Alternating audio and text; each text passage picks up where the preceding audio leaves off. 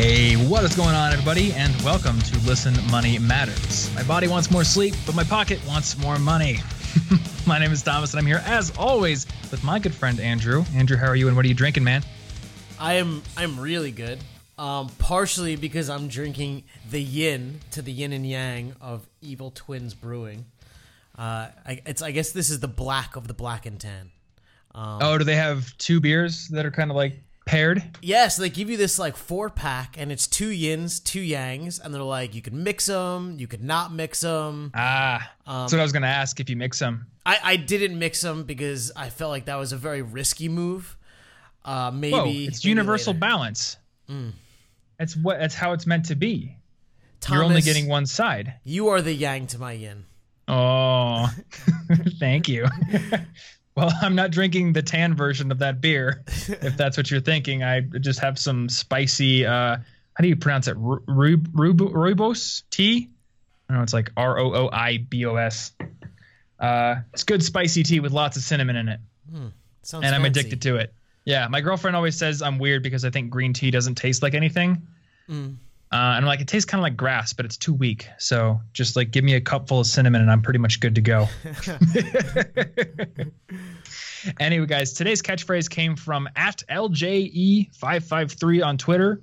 Maybe work on a more pronounceable name, but thank you for your catchphrase. And guys, if you have other catchphrases you want us to read on the show, uh, at Money Matters Man on Twitter is our our Twitter handle and at gmail.com is our email address. We need catchphrases, so send them to us. Come on, we're waiting for them. anyway, guys, today on the show we have a guest. His name is Jonathan Murdoch, or Morduch. Is that how you pronounce it, Jonathan? Morduch, yeah, thanks. Morduch, perfect. Uh, I, I had it in my head perfectly, and then I switched it for the Daredevil character's last name. Just so close. You don't happen to be from Hell's Kitchen, art, do you? Uh, no. but you you are in New York, right? Because you're a professor at NYU, right? I am a professor at NYU. Right now, I am talking from the beautiful state of New Jersey, the Garden Oh, State. okay. Are you yeah. like near Hoboken then? Uh, not even close. Yeah, I'm no? in Princeton, New Jersey, um, where I've been spending the year. I, gotcha. I thought that's where all the professors lived, just in the country. Yeah. yeah, every professor. yeah, yeah, they just all commute from Princeton. Yeah. How far is that from you, Andrew? Uh, it's like far. I want to say it's like an hour plus on train, if I'm lucky. Gotcha. Because where you live feels basically like New York City, mm. just with a better view of New York City. So I, I kind of don't count where you live as truly Jersey. Thank you. I'm actually honored to hear that. no one really hey, brags about living in New Jersey.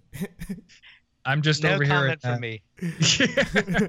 I'm over here in Denver. I don't really have a dog in this fight, but I don't know. All I know is it takes like what 10 minutes to get from the city to your place. Something so like that, yeah. it doesn't feel like truly Jersey. but anyway, so Jonathan, you're a professor over at NYU uh, in what public policy and economics. And right. you also wrote a book called The Financial Diaries How American Families Cope in a World of Uncertainty, which is why we want to talk to you today because you did a study, which is kind of the underpinning for this book, about how American families deal with financial uncertainty. And I think that's something that's becoming more and more common for a lot of families here in America, uh, especially like for me and Andrew, definitely income uncertainty is a thing because we're entrepreneurs, but even for people with full time jobs, it's not necessarily a secure situation. So, what was kind of the impetus for this study that you were doing? Yeah, you know, it was exactly what you're what you're saying is it's like it feels like the world has changed a little bit and we want to understand it a bit better. Um, but before I tell you like why we started this um, project, I want to say that this isn't just me. It was like a whole bunch of people who were mm-hmm. involved, including Rachel Schneider, who wrote the book with me and helped manage this project, and all kinds of foundations, the Ford Foundation, Citi Foundation, Omidyar Network. Eh, we all kind of had the sense um, after the recession that you know the recession was showing how America had changed. Jobs had changed. You know, people were feeling a little bit more anxious, and it was hard to see from the basic statistics. I mean, mm-hmm. even today, if you look at you know the jobs numbers, unemployment rate. I think the latest number was 4.3 percent, which they're saying yeah, is like the lowest ever. But there's there's like a, a dark story to that. Yeah, I mean, it's like why is everyone feeling so anxious when unemployment rate looks pretty low. Mm. You know, and part of that is that people have just been discouraged and have, you know, stepped out of the labor market. So the unemployment rate actually looks pretty good. But another part of it is that you know the nature of jobs has really changed, mm-hmm. and jobs have become less stable. I mean, even when you have a job, so you you know you may be a restaurant worker and you show up at the restaurant, and your boss says, "Hey, there's not enough business. You got to go home," mm. and then yeah, that's going to show up in your paycheck, right? That's something that wasn't happening a generation ago, and so there's a whole bunch of things like that. Um, which we thought were important and we wanted to understand. And so we started this project. It's a, it was a little bit crazy. We found 235 people in different parts of the country who were willing to let us see every single part of their financial lives. So let us track every dollar of income and spending and borrowing and saving, like everything over an entire year.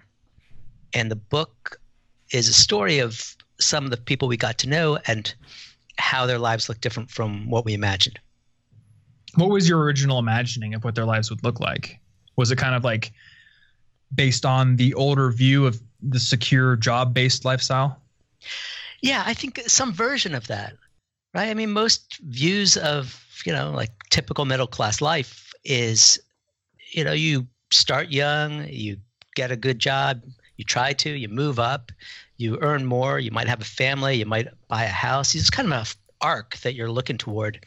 And a lot of financial advice is organized around that, right? Helping people save for, you know, sending kids to college, buying a home, retiring one day. It's a lot of stuff and it's all pretty predictable. Mm-hmm. And if you're not getting there, the problem it seems would be, you know, lack of discipline, mm. too much temptation. Uh, so there's a lot of advice about helping people like follow the path and budget better. But we were seeing a pretty different story. Our story wasn't, you know, so that life was so predictable. We're seeing lots of people who have very unpredictable and uncertain lives. And that just, you know, meant that a lot of traditional advice and ways of seeing the world just got, you know, chucked out the window.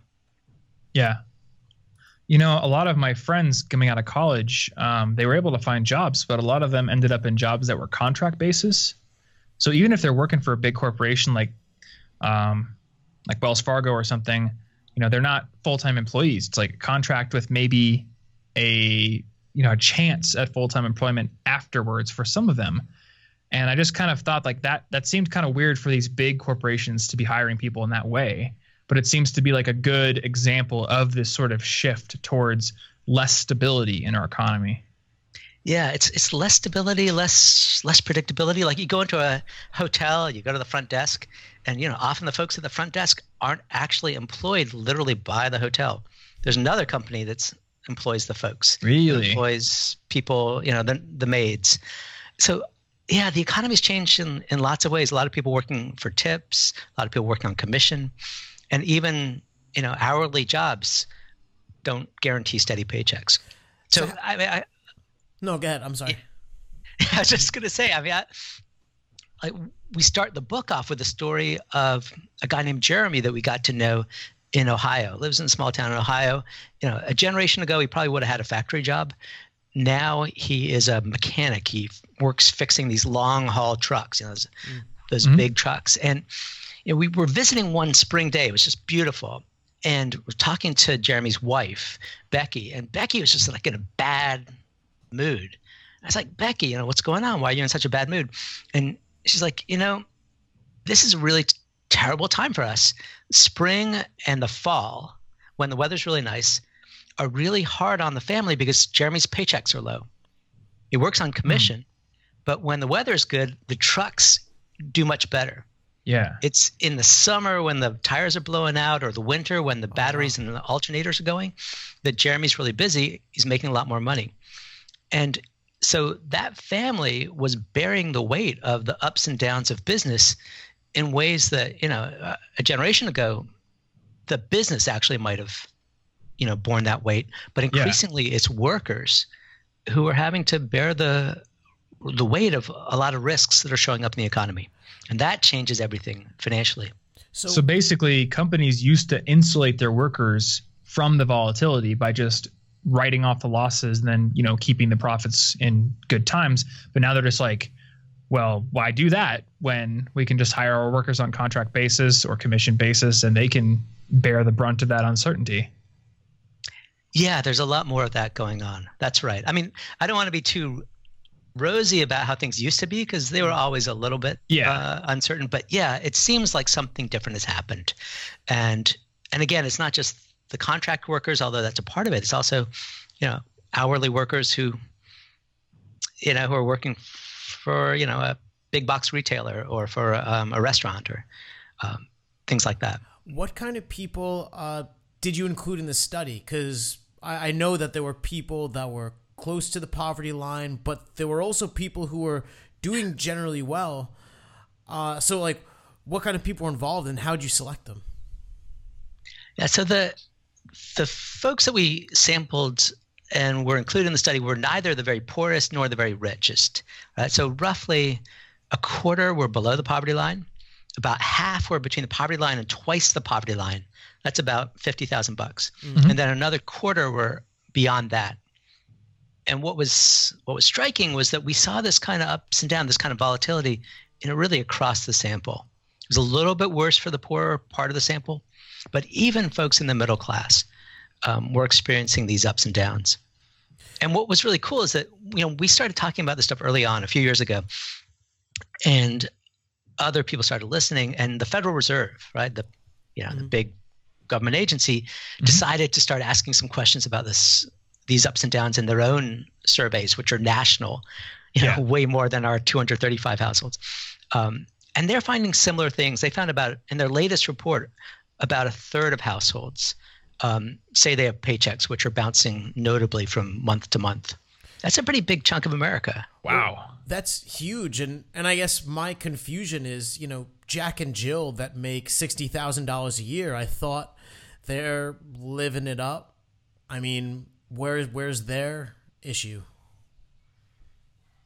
So, Jack and Jill, sixty thousand dollars a year. Why? Why are there? Yeah, I mean, I, I guess I could understand if there was a family and they were at the poverty line or close to it, you know, and small deviations can really crush uh, their their month, their year, their setup. But you know, people who are making sixty thousand dollars aren't they insulated? I guess, from that?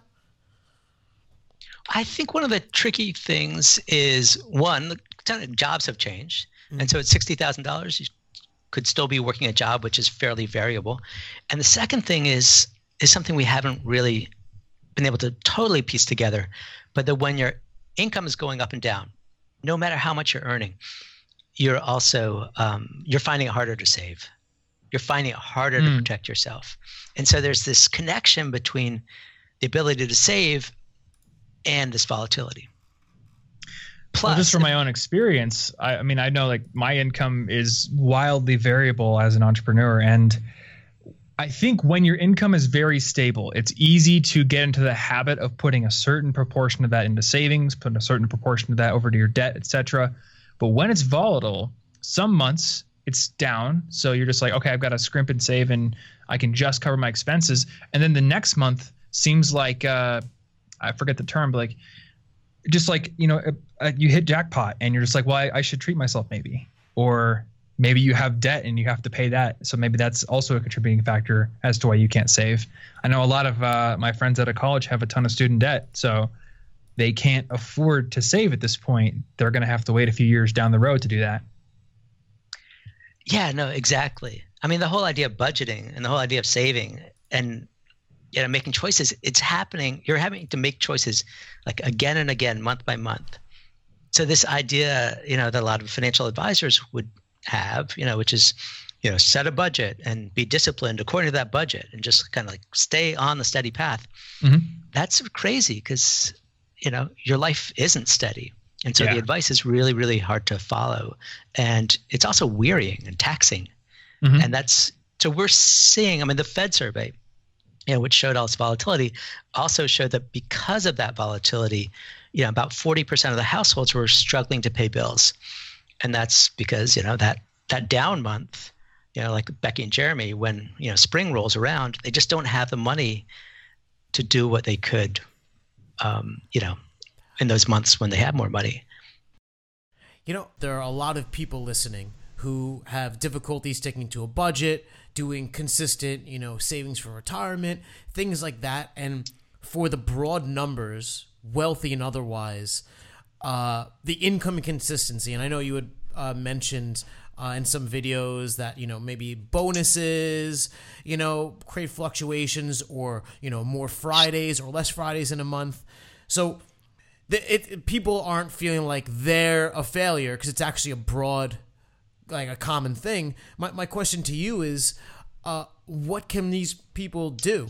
Like I, I don't think like resolving to, uh, you know, I, I don't know yeah, so it's it's really interesting to see what people are doing, because um, mm-hmm. you know folks understand this. Now, Becky and Jeremy, they were trying to save up for this. I mean, they knew the problem. They saw it. You know, they knew winter was going to be good. They knew summer was going to be good. They knew spring and fall um, mm-hmm. were going to be worse. You know, income wise. So, um, you know, they were planning, and they they tried to save. It was really hard. What Becky and Jeremy ended up doing was like buying lots of meat and storing up in, in, their freezer and buying lots of shampoo and buying lots of toothpaste and storing up, um, you know, in the in their closet so they had stuff for later. Now that's not really? a great solution. Yeah. I mean, it's not exactly what you would advise, but uh, that was a big part of their uh, what they were doing. Other people were doing things which were, I think, like things you actually might recommend, like. Uh, there's a woman named Janice. She was she's amazing. She's about 60 years old. She's a card dealer. She works at a casino down in Mississippi, mm-hmm. and you know she's working on tips. So summer, the casino's full. Lots of folks are coming in and gambling. She's making a lot of money because of it. But you know, September comes, folks are going back to the kids are going back to school, so people aren't gambling so much. December comes, Christmas time, um, it's really pretty quiet at the casino. So she's also got these ups and downs. And what she does is during the summer, she puts her money in a bank that's about an hour south of her. It's okay. a credit union. It has really lousy ATM um, systems, really lousy hours. She even chopped up her ATM card so that she wouldn't be tempted to you know, use the ATM and get the money out. Mm-hmm. And so she knows that the money's pretty safe down there. But if she needs it, she can still get it. She's got to, you know, get in the car and drive an hour, which isn't easy. Uh, so she intentionally makes it hard to spend money during those tough times. Yeah, exactly. Okay.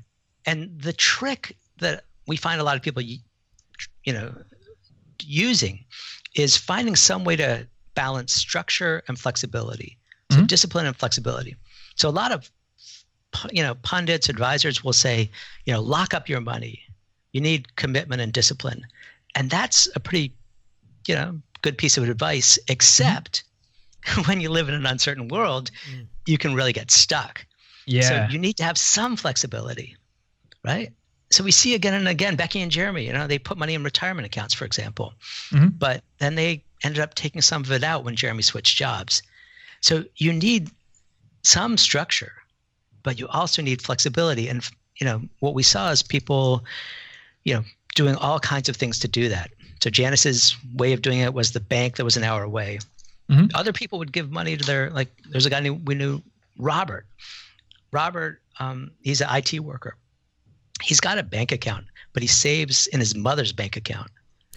And we're oh, like, we're like, what are you doing that for? And he's like, yeah, you know, my mother, she's like Fort Knox. She's gonna hold that money. She's not gonna let me have it. But Robert knows if he needs it, mm. she'll give it to him. Yeah, exactly. Okay. Yeah, that's that seems like a pretty good solution. Definitely better than just buying a bunch of bulk meat and saving for the spring months. Yeah, I mean, because that that immediately didn't make sense to me. Because why wouldn't they just save the money up that they could use to buy that meat? Are they afraid that they're going to use it on something they don't need during yeah, those good exactly. months? Exactly. They were finding that if when they put money in the bank, they were just withdrawing it too easily okay. go out for a meal or something like that. So that's the problem. You need some structure. You need some discipline. Mm-hmm. And you know, putting your money into shampoo and meat, you know, was a good way to protect them from using that money to then, you know, go to the movies. Yeah, but, that makes sense. It's my uh, one of my college friends had this concept he called the spending firewall, and he would like put money into savings accounts or just accounts where it was really inconvenient for him to get it out, so it would be tough to spend it. Because in college, it can be pretty volatile. You get your student loan payout maybe at the beginning of the semester, and then you kind of have to make that last until the end of it if you don't have a part-time job, or maybe you do have a part-time job, but it's you know the hours are kind of volatile because your class schedule is also volatile. So, yeah, I think finding a way to discipline yourself, but also make that money available if you need it is important. Yeah, and it turned out as we talked to folks that the financial industry doesn't really provide great products that do Mhm. that for you. There's probably some, you know, profit opportunity to figure out some way to do it. But right now, accounts are either too, you know, rigid, you know, like a retirement account in which you're totally locking up your money, Yeah. Too flexible and make the money too easily available. So basically, we need some sort of bank account where you like you have to go on the Suze Orman show and have her yell at you for half an hour before you can get your money out. So Yeah. you're just like, yeah, I really, I really need to buy a boat. It's like I will starve without this boat because I need a fish. You see, and then she says no, so you Maybe can't get it out. An opportunity for people whose job it is to yell at you. Just somebody like Andrew's at a desk who gives you a stink eye before you get money out. Yeah. and what are you going to use this for? Yeah. So do you think that's the main issue? It's just like a self-regulation issue combined with volatility over time? Or is there something else that's playing a part? I mean, there are lots of parts to it. I think that's that's one big part of it, and it so it's self-regulation, but yeah, with this really underlying, um, you know, difficult, fundamentally difficult problem. The other part, you know, is that it's not just income; it's also expenses, and so Mhm. you've you've got you know your car breaks down, you got a health problem. We saw lots of people, you know, when they're choosing new health plans, sometimes under Obamacare, you know, they're naturally because they don't have a lot of money, they're often choosing plans with high deductibles. Oh And, uh, yeah. You know, they're cheaper, Mhm. but it's also that meant they were, you know, ending up with five hundred dollar or more, you know, out of pocket um, at times when they really couldn't afford it. So we've also got a set of issues around that on the spending side. And yeah. that's what's that's what's really rough is that you've got these spending shocks together with the income shocks, and they're you know not really lining up well. So among the people who were the most successful at dealing with this, what did you see them doing other than, you know, buying huge quantities of meat or locking their money up with their mom's bank account? Because I mean, it's it's a tough thing to do. Yeah, I mean it's interesting. I got to say, the folks who didn't have kids had it easier because they could discipline themselves better. When you've got Okay. kids, it's harder to really rein things in. So that's there's there's not a piece of financial advice attached to that. It's just an observation. Mm.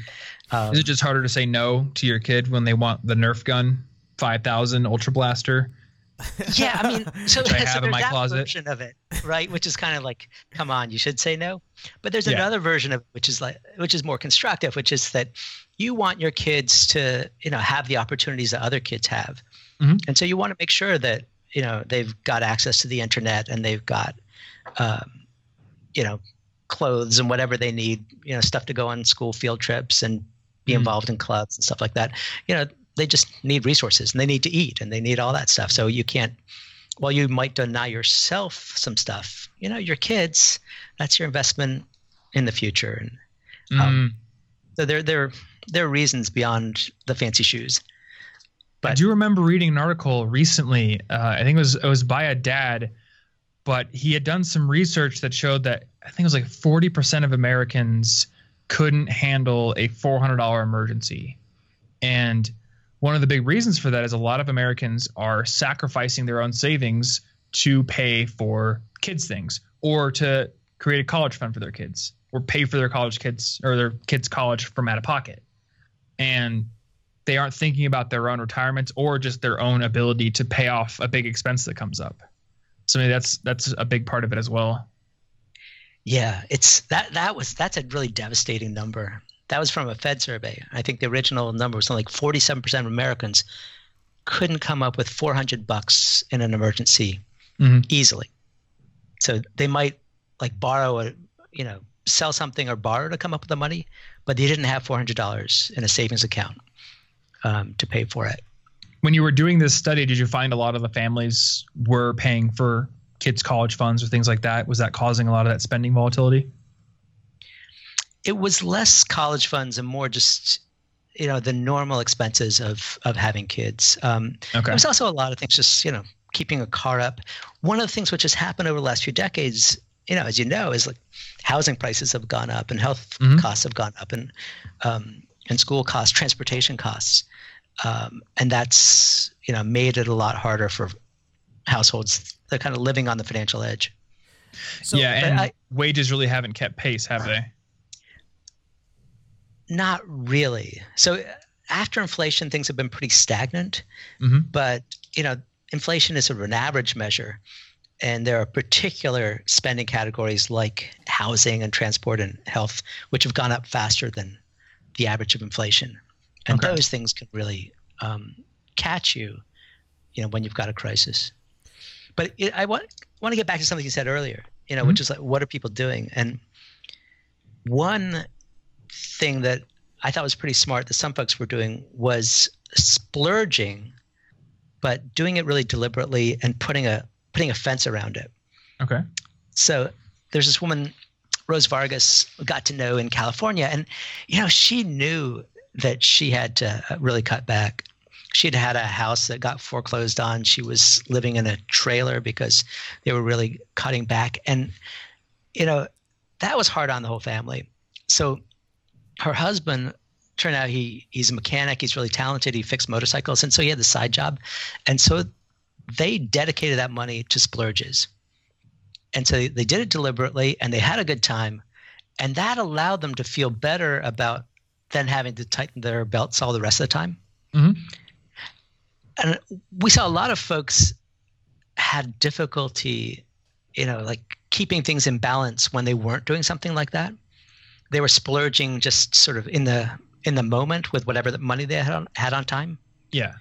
But what the Vargases were doing was saying, "Hey, we're not going to deny ourselves and pretend we don't want to like go out and see movies and you know do stuff. Mm-hmm. Um, we're going to celebrate it, but we're going to like keep it within bounds and make that part of our plan." So the side job was sort of a way of compartmentalizing their income and then dedicating the main income to the main expenses and that side income to fun. Yeah, exactly. Like so, okay. their idea was the splurge would help them be more disciplined. It was, yeah. it's sort of counterintuitive, but it totally made sense for them. And we saw again and again that folks who weren't doing that were just sort of ending up slipping mm-hmm. um, into well, that actually does make they sense. regretted. When when you look at research on other things like uh, like procrastination or even like um, knee surgery rehab, the people that pre-plan things like that are more successful. Like with procrastinators, the people that say, "All right, I know that I'm probably gonna uh, run out of attention in half an hour or an hour, so in an hour I'm gonna let myself go play a video game or go do something fun." Those people are usually better at regulating how much time they spend procrastinating rather than the people who just say i'm going to study and just keep going all day until they eventually tire out and you know waste a lot more time yeah that's me Honestly, that's me too. Um, I'm not so good at planning out my procrastination, yeah. even though I've read those studies. yeah, no, some to aspire to. that's the thing. This is hard. I mean, I think that was the big lesson. The biggest lesson overall was like, this is really hard. What folks yeah. are trying to do, and it's harder than I think a lot of financial advisors imagine. Mm-hmm. Yeah, definitely. So, I mean, from your perspective, being able to see how people do these things, if somebody doesn't have a side job, and I mean, you, Andrew, you know, we're huge on side jobs and entrepreneurial ventures and all sorts of stuff here on this show. But if you just just have like one income source, but you want to be able to replicate this great ability to self-regulate, but also be able to have fun, what sort of structure should you build up in your personal finances? Yeah, I mean, I guess what one idea would be to you know have a separate savings account or even a you know an envelope at home the old envelope method mm-hmm. something where the, the money's walled off. And it's in a place you know you use the word compartmentalized. You just need yeah. some way to compartmentalize. And it could be some you know fancy digital solution. There are apps that would do this but it could just be the old envelope in the drawer Andrew, didn't we interview the CEO of some of some app that lets you like save up money automatically for like fun goals like that? Yeah, uh, it's actually super the- popular. It's called Digit, and I guess they use That's right. uh, machine learning based on the spending that you have, and they just kind of so- like socks them away. Uh, but you know what I'm really interested in is in in your research you talked about uh, these people who are unbanked, and I guess I didn't really get that that like a bank wouldn't let you open an account or that people weren't using bank accounts, and so the whole compartmentalizing piece doesn't work if you don't have a place or multiple places to put it. So who who are these people? Like and, and why is this a thing? Or like what can we do to get them bank accounts? Yeah, you know, that's interesting because I haven't looked at the book for a, a little bit, but I don't remember. Actually You did write it, much. right? Uh, you mostly, yeah. no, the unbanked thing is really important. I, I- I'm glad you raised it. Um, we didn't actually talk about it too much, but um, I wish we had. So this is good. Um, there, I think the latest numbers, and they come from the FDIC, the Federal Deposit Insurance Corporation, have that seven percent of American adults don't have bank accounts. Seven percent Wow.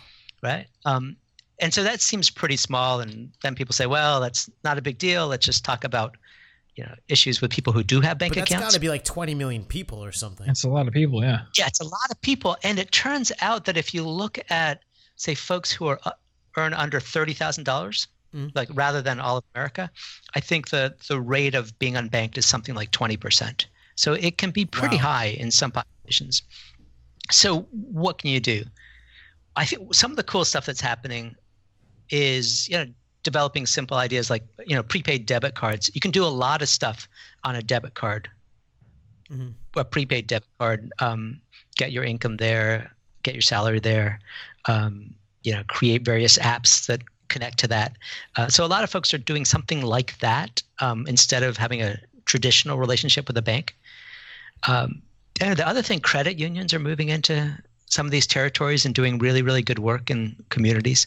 Mhm. Uh, but I mean, I think the bigger thing is that even folks with banks don't necessarily have great services or products, and that you know that covers a much, much, much bigger. What do know, you mean when you say that? Like what what uh, services do they need that they, they don't have access to? Well, for example, I mean, there are a lot of folks are, you know, face overdraft fees and other fees, credit card fees, which are Mhm. really out of control. So they got products, but the products are designed often to catch people and end up, you know, as a profit They're almost for like predatory products where they Yeah. know that these people are going to overdraw, so they have like punitive fees.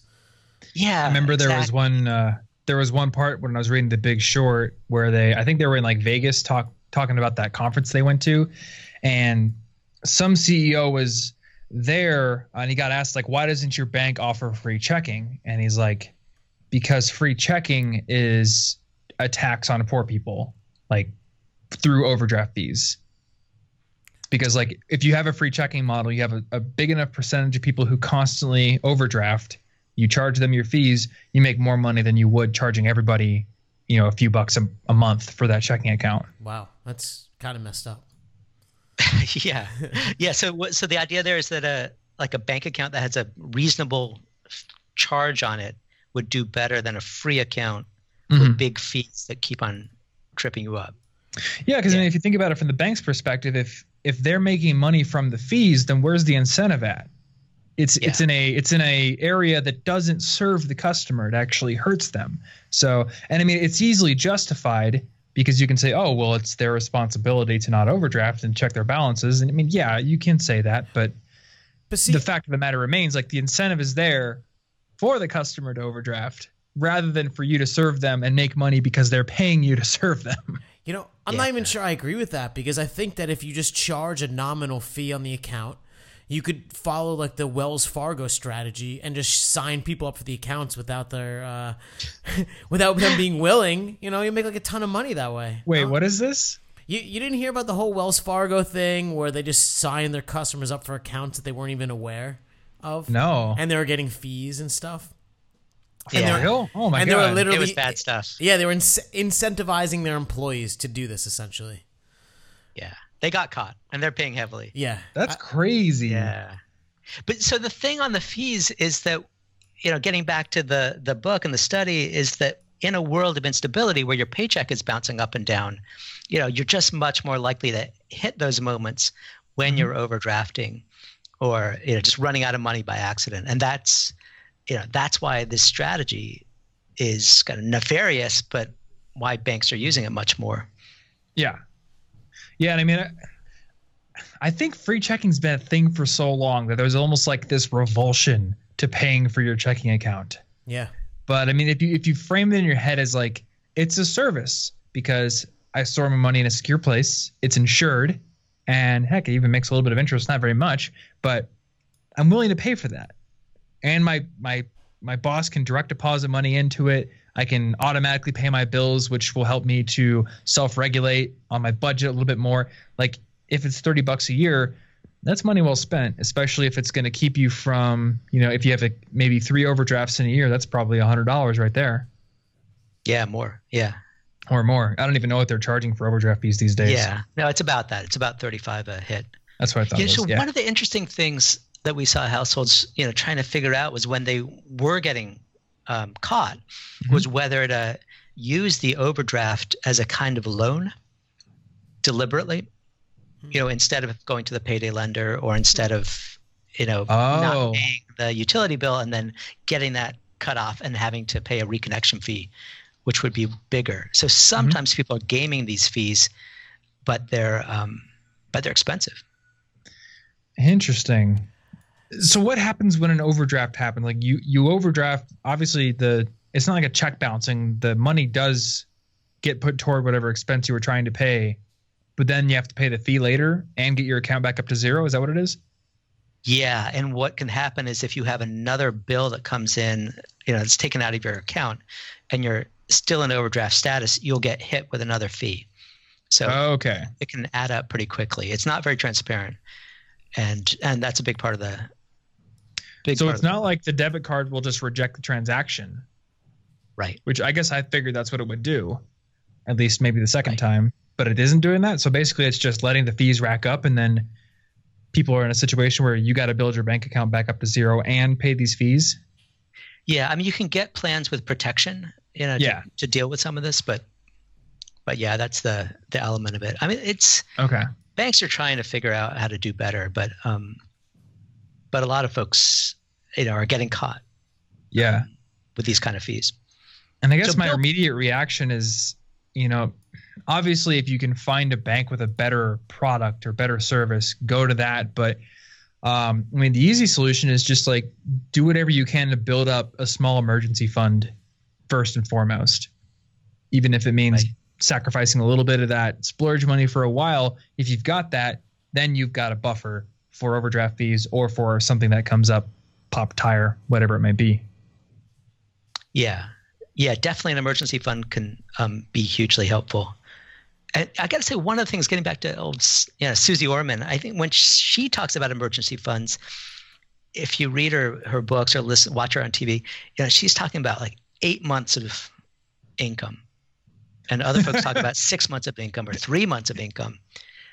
And I we got to don't say, say that. it's crazy. I mean, it's just we like, say like it's like- 500 bucks.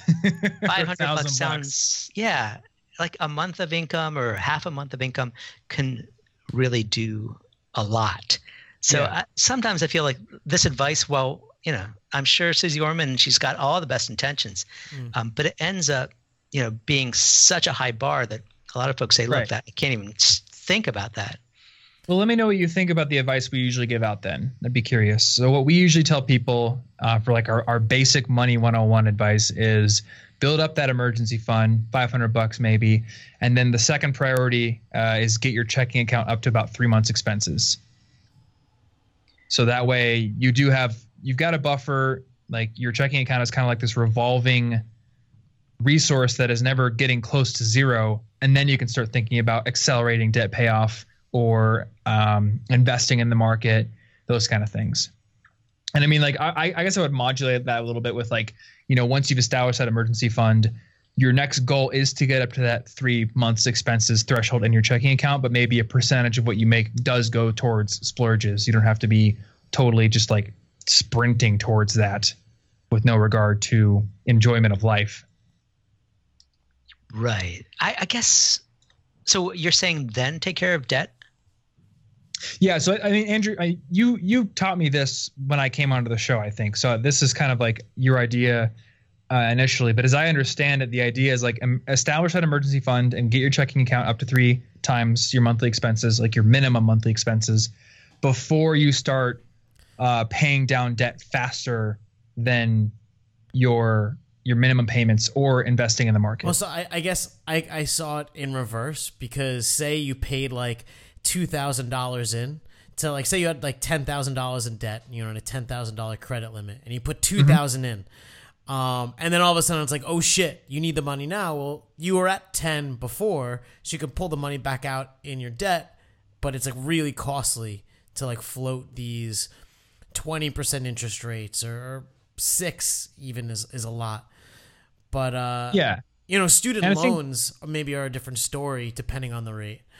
Um, well, that's the thing. If I go and dump my entire bank account into my car loan, and then tomorrow I have to pay a down or I have to pay like a, um, you know, a health bill, that money's gone. I can't just go to my car dealer and be like, "Hey, can I have my overpayment back?" It's gone, and it's, it's great. I have less of a car payment balance, but now I don't have enough money to pay that new bill that's come up. Well, the thing is, so the car payment, your interest rate's probably like one to two percent. Yeah, that's really low. I'm just saying, like any any kind of debt that isn't a revolving line of credit as well.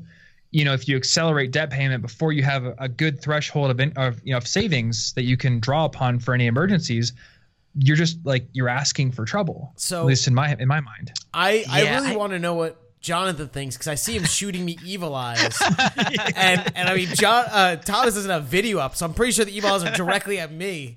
Tell me. I, you know it, it.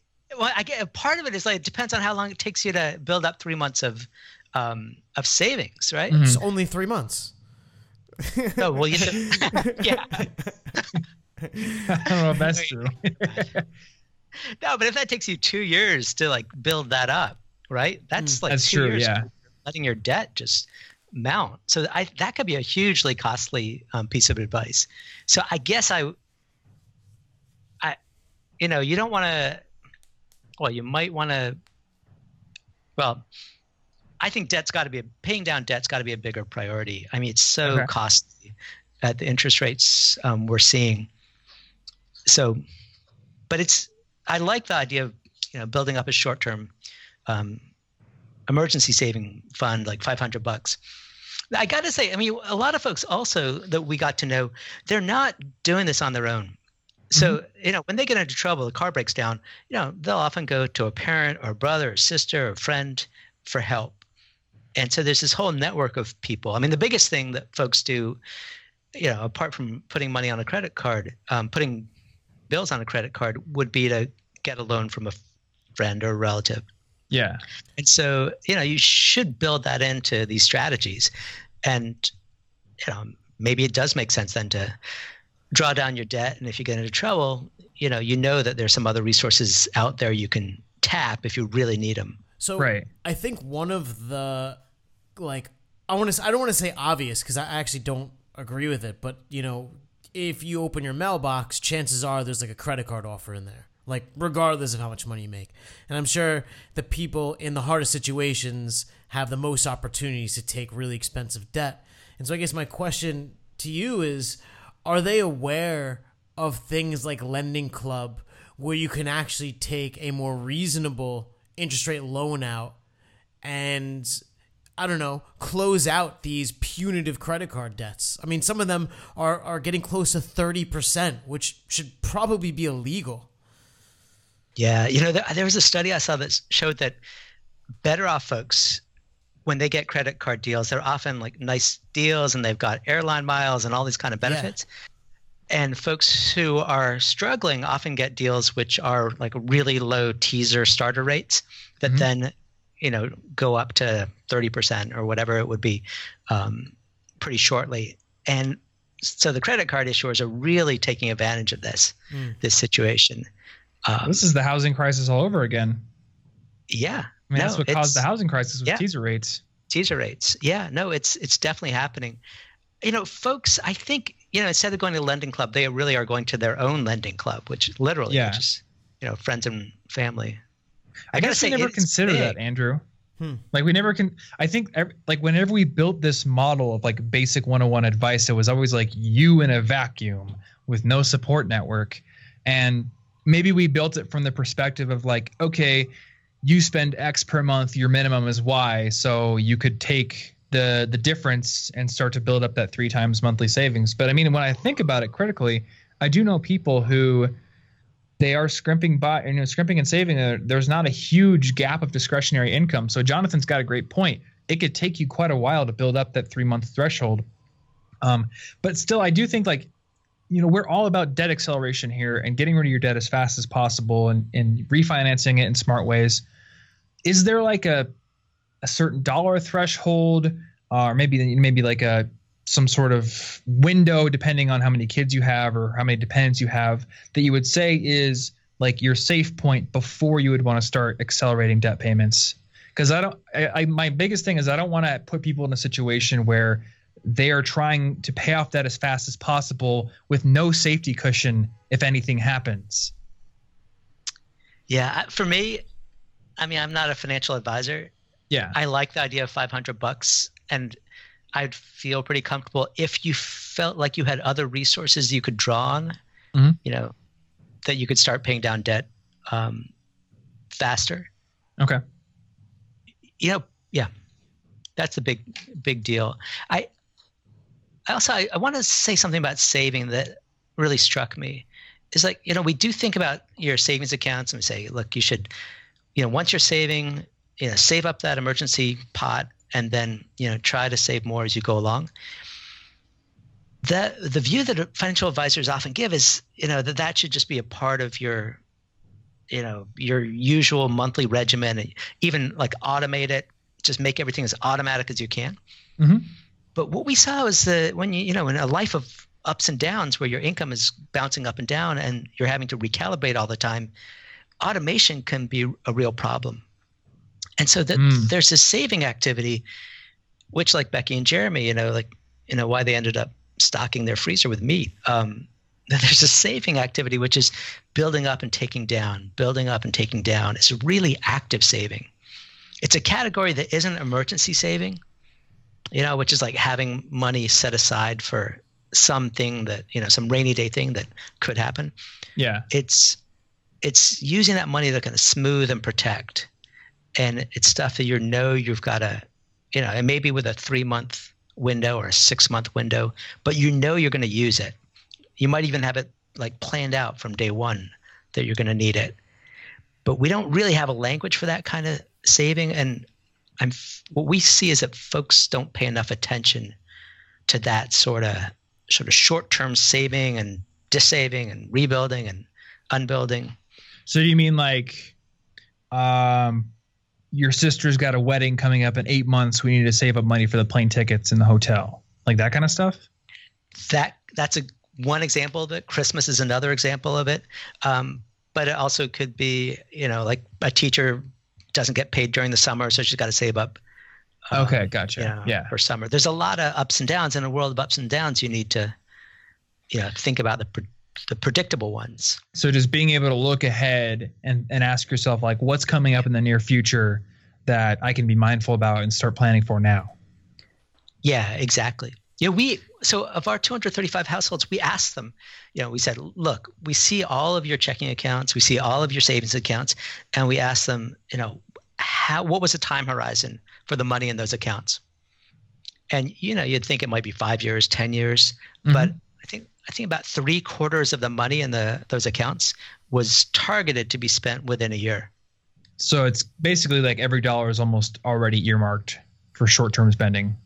Yeah, Okay. and and has to be in a world Yeah. of sort of ups and downs but we don't really have the the kind of language for it yet I guess that kind of makes sense. I mean, Andrew, how is how would you say yours is? Because don't you take most of what's not earmarked and kind of put it into into longer term savings? Yeah, so um, we we also are not on like the uh, we we've kept our spending pretty low, so uh, there's a big buffer, and we've always been.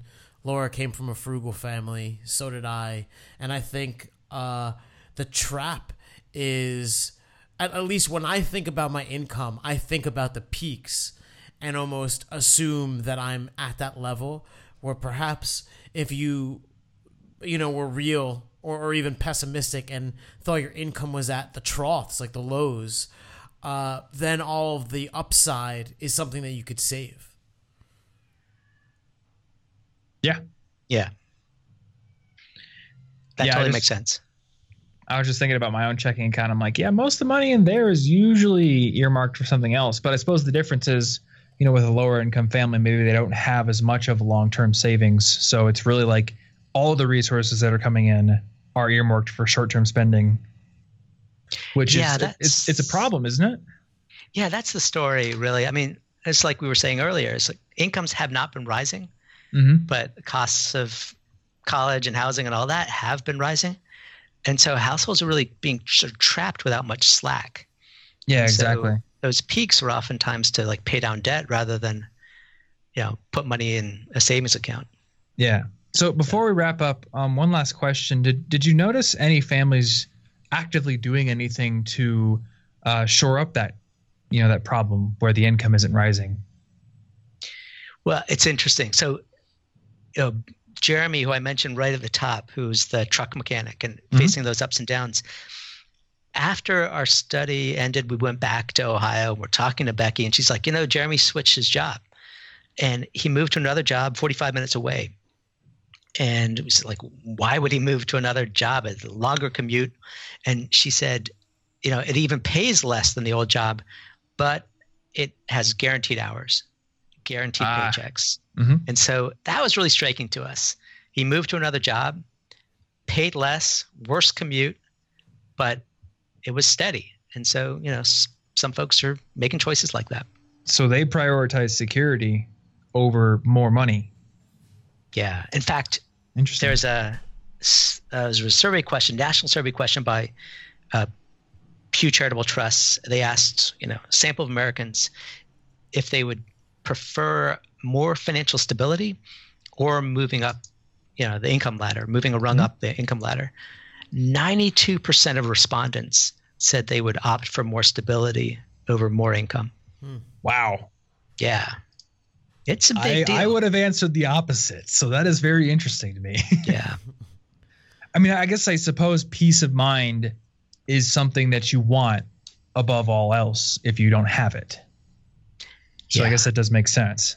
It's really hard when you don't have that platform to build from. Yeah. Yeah, exactly. Well, Jonathan, this has been an awesome conversation. A lot to think about. I think Andrew and I have some 101 revamping to do, maybe. so thank Hey, you for coming on the show. Thank you. I enjoyed it. Yeah. So do you have a, a website or anything where people can go maybe pick up the book or read some of your work, get in contact with you, anything like that? Yeah, totally. So the book, um, it's called The Financial Diaries. It's on Amazon or your local um, bookseller, and we've got a website which is www.usfinancialdiaries.org. U.S. Financial Diaries. Perfect. Well, we will have that link in the show notes. Also, a link to the book on Amazon if people want to go pick it up and read about this study in more detail.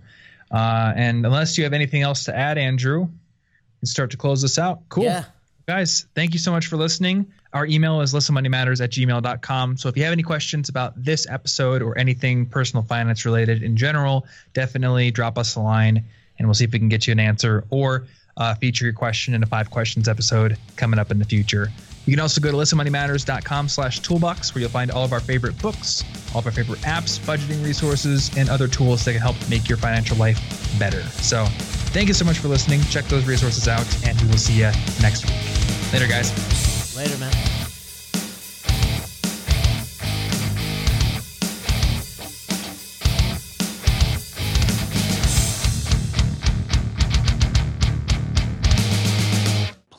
Tell your friends about this show.